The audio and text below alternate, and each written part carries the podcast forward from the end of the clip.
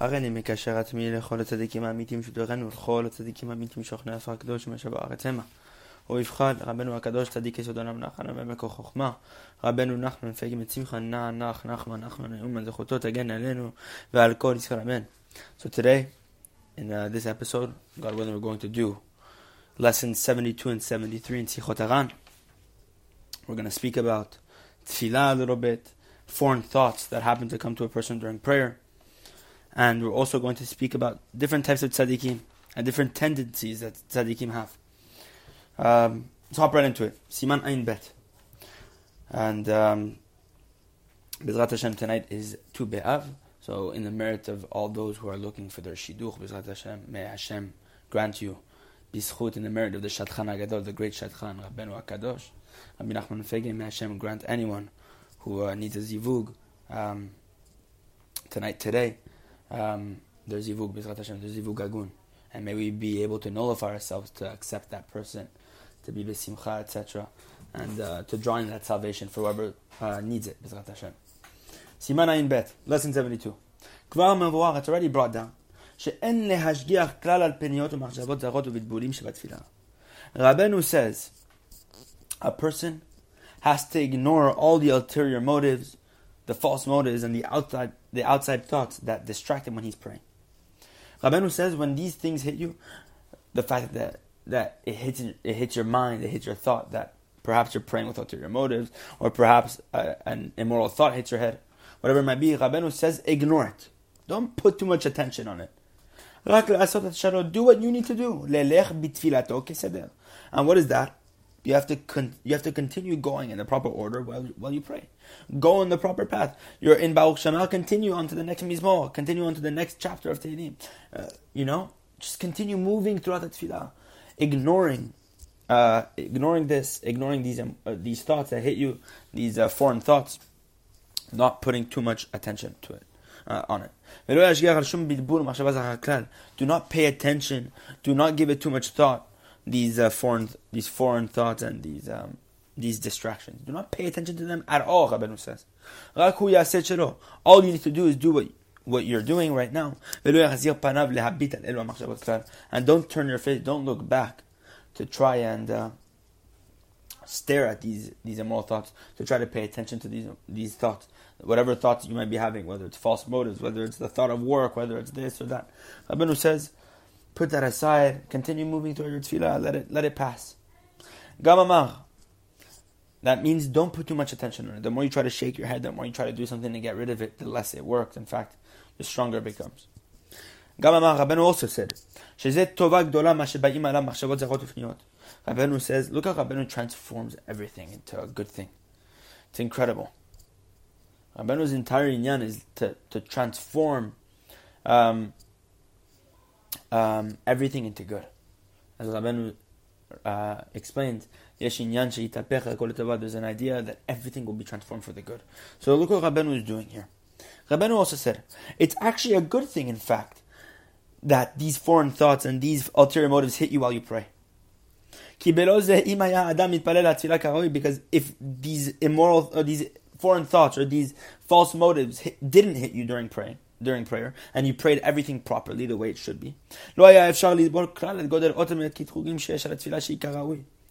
You would not be able to endure, to be able to handle all the awesome accusations that would hit you in your tefillah. Why? Because the tefillah that's prayed, that's prayed properly gains a lot of attention from these um, these accusing angels. And the accusing angels see such a powerful prayer, they attack it more. Rabbeinu says you will not be able to endure all these attacks. But by the fact that the tefillah that you're praying, the prayer that you're praying is enclosed in foreign thoughts, through this, the outside forces don't look too much at your tefillah. Why? Because they're filled with immoral, uh, with foreign thoughts, false thoughts, ulterior motives, whether it's immoral thoughts, whether it's whatever it is, distracting thoughts. Rabbeinu says this actually helps you. Because with this, the accusing forces do not pay too much attention to your prayer. And the accusations aren't as big as a prayer that is prayed with great strength and with great kavanah, concentration. If the entire thing is prayed properly, then it gains a lot of uh, a lot of people look at it. And now that the fact that this tefillah is enclosed in these uh, foreign thoughts, it's able to ascend. Now Rabbeinu is going to explain how.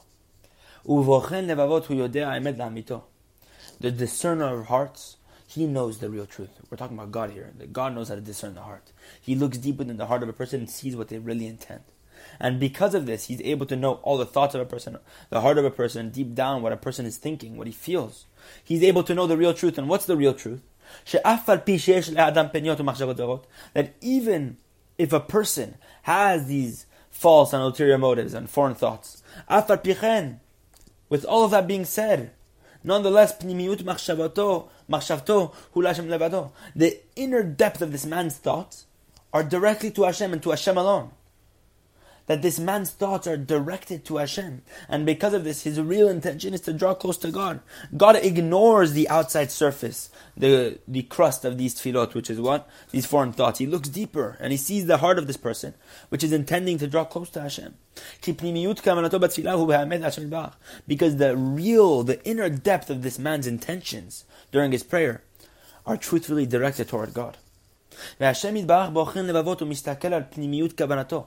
And Hashem Bach, He discerns all the hearts of people. And He looks into the inner depth of this man's intentions. Utzono, and this man's ratzon, this man's will. And now Hashem accepts this man's prayer with lots of love. Even though it's enclosed in what's in, in what it's enclosed in. Even though the tefillah is enclosed in something which seems negative, which is negative. Nonetheless, Hashem looks deeper because Hashem is able to see that in the inner aspect of this man's ratzon, it, the real intention of this person is good. And this is what it means when it says in the verse in Mishle, chapter 19, verse 21. Rabot machshavot belevish. Hashem itakum. We say this every single morning. Rabot machshavot belevish. Many are the thoughts in a, in a man's heart. A man's heart possesses many thoughts, but the counsel of God is what stands. Meaning, man can have many thoughts, but Hashem's counsel is what remains. Meaning what? Meaning a person, a person's heart during the time of prayer possesses many, many thoughts. A person's heart has many distractions when he's praying.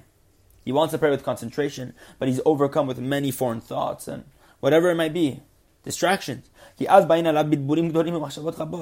while the time, during the time he's praying, many confusions begin to hit him, great confusions and many, many thoughts. But the counsel of Hashem is what stands. Meaning the inner point of the heart. What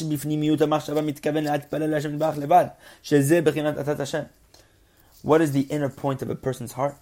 That in the inner depth of this man's thoughts, He's intending to pray to Hashem Yitbach alone, with a desire of just attaching himself to God.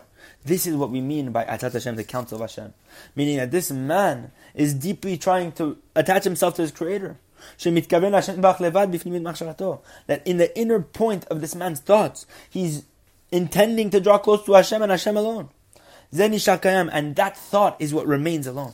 That thought will always remain. The rest will disappear. But that inner point of a person's heart, his real intention is what remains. It's the intention that counts. And it says in the verse that what the counsel of Hashem is what remains. Therefore, a person should not pay too much attention at all. He should not pay attention at all to foreign thoughts and to ulterior motives. All a person needs to do is to pray in order, in the structure that he's praying in and to continue and continue and continue. This is an awesome piece of advice that uh, Rabbeinu gives us a secret like this that we all have to put into practice. Not to be discouraged by all the ulterior motives and the foreign thoughts that we have. We're going to see in the, um, not lesson 73, but 74. We're going to see the 75. We're going to see this. Person shouldn't be discouraged. Yes, a person has many foreign thoughts during prayer, but the main thing is that God sees deep inside your heart. So put your intention in the right place. Let Hashem do the rest. Siman Ayin Gimel. And the last, uh, uh, what do you call uh, conversation for today. Lesson 73. יש צדיקים שמגלים ואומרים, תכף מה שהם רואים. There are tzaddikim that reveal and they say everything immediately when they see it. Meaning some tzaddikim, they attain certain perceptions, and the second they attain it, they say, they share it. They cannot wait. They cannot contain the perception or what they see, the vision to themselves. The and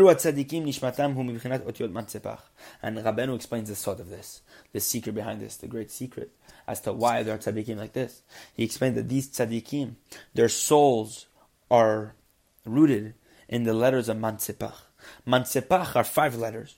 Mem, Nun, Tzadik, Pe, Chaf, which change the form when you put them at the end of a word. For example, Mem, if you put the word Maim, right? The Mem at the beginning of Maim is a simple Mem. The way that we know the Mem with like the Vav and the Chaf, the way that it's formed over there. Almost a complete like a circle in a sense with that with that empty point at the bottom, with the empty uh, uh, what do you call it, gap at the bottom, and of course like that V shape at the top. it's like a, a, a chaf and a vav, um, as we see. Look at a, a, simple letter mem. If you see the mem that starts a word, that's uh, the way it looks. But the last letter of the mem, at the end of the word mayim, has a different shape. It's a sealed off square in a sense. Meaning there are five letters in the aleph bet that change, that change its shape when it's placed at the end of a word and at the beginning of a word. And these are the letters man mem, nun, tzadik, pe, and chaf. They all have sofit, they all have ending letters that change. Essentially, Rabbeinu says these tzaddikim are rooted in those letters of man sepach, and now Rabbeinu is going to explain why. This is the secret of what is brought down in the Gemara Shabbat, page 104a. Eh? What they say over there, Man Tzepach Tzofim Amru. Man was declared by the seers. What does that mean? The seers are those later Nevi'im, those later prophets, who declared that the these letters, Mem, Nun, Tzadik, Pei, and Chaf, will change um, if they're placed at the end of a word. Essentially, that the seers declared Mansepach, essentially that this, uh, this rule that these letters change shape um, at the end of a letter was stated by the later prophets. That's what it means. That's a simple explanation. But now Rabbanu is going to play around with this idea. Mansepach Amru. What does that mean? Elu shehem min mansepach, meaning those nishamot which stem from mansepach, these letters of the um, alphabet, shehu b'chinat tzimtzum ka'edu, and mansepach we know represents constriction. Uh, to understand this, we have to go to Etz Chaim, Shar 22, Gate 22, Chapter 3. It says over there that Mansepach Shoresh Hadinim, that Mansepach is the root of all judgments. Rabbeinu explained this. Uh, look at the Parperot Lechochma on lesson 15 of Likutei Moharan. I think he brings it over there, if I'm not mistaken. Um, 14 or I think it's 15. But nonetheless, he brings it from the Ari Kadosh that Mansepach is the source of all judgments. All judgments stem from these five letters of Mansepach. And um, it's brought down also that tzimtzum, that constriction, is the root of judgment. So we see that mansepach is rooted in judgment, but where is judgment rooted in? In constriction, tzimtzum. So they're all connected. Mansepach and tzimtzum are one idea because they both share the concept of dinim, of judgment. Meaning mansepach represents constriction, represents minimizing, limiting, right? So what does that mean?